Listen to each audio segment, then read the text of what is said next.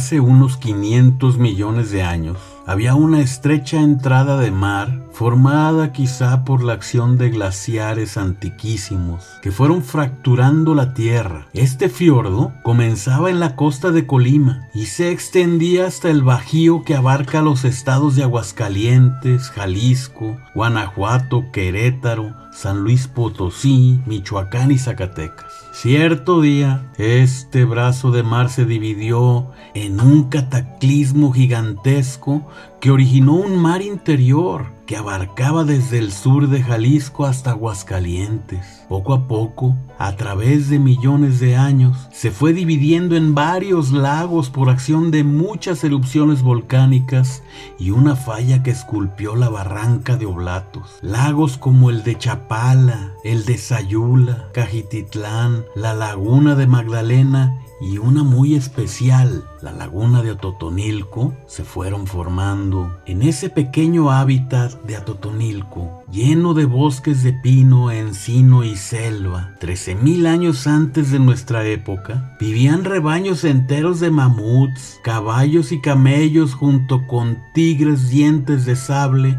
y armadillos gigantes. Esa laguna, un refugio de especies terrestres y acuáticas, atrajo a los primeros pobladores del occidente de México. Ahí vivieron y murieron incontables generaciones de personas cazadoras y recolectoras en medio de un paraíso de patos, gansos y pelícanos blancos y una selva llena de tlacuaches, conejos, coyotes, zorros, pumas, jabalís y venados. Los vestigios de aquel antiguo hábitat y de aquellas comunidades de personas y animales los puedes ir a mirar en el Museo Regional de Jalisco, el que está enfrente a la rotonda de los hombres y mujeres ilustres. O aún mejor, puedes ir a visitarlo personalmente, echando a andar el espíritu viajero o echando a andar tu pata de perro. En el municipio de Villacorona, Jalisco, se encuentra la población de Atotonilco el Bajo. Dicen los ancianos que fue fundado en 1582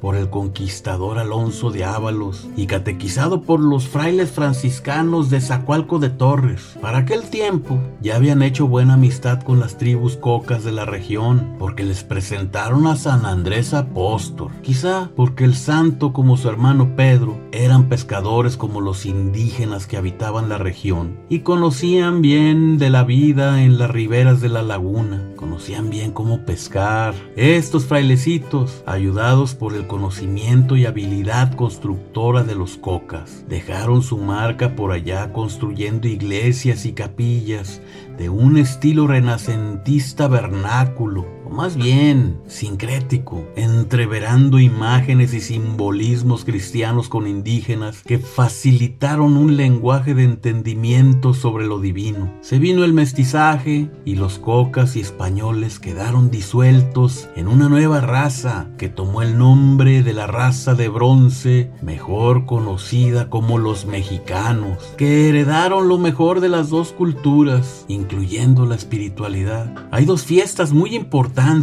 La Semana Santa, una semana misteriosa y extática, donde los gallos cantan diferente y las bestias de corral no se escuchan. También se festeja la Purísima Concepción de María y la Santísima Virgen de Guadalupe, del 26 de noviembre al 12 de diciembre.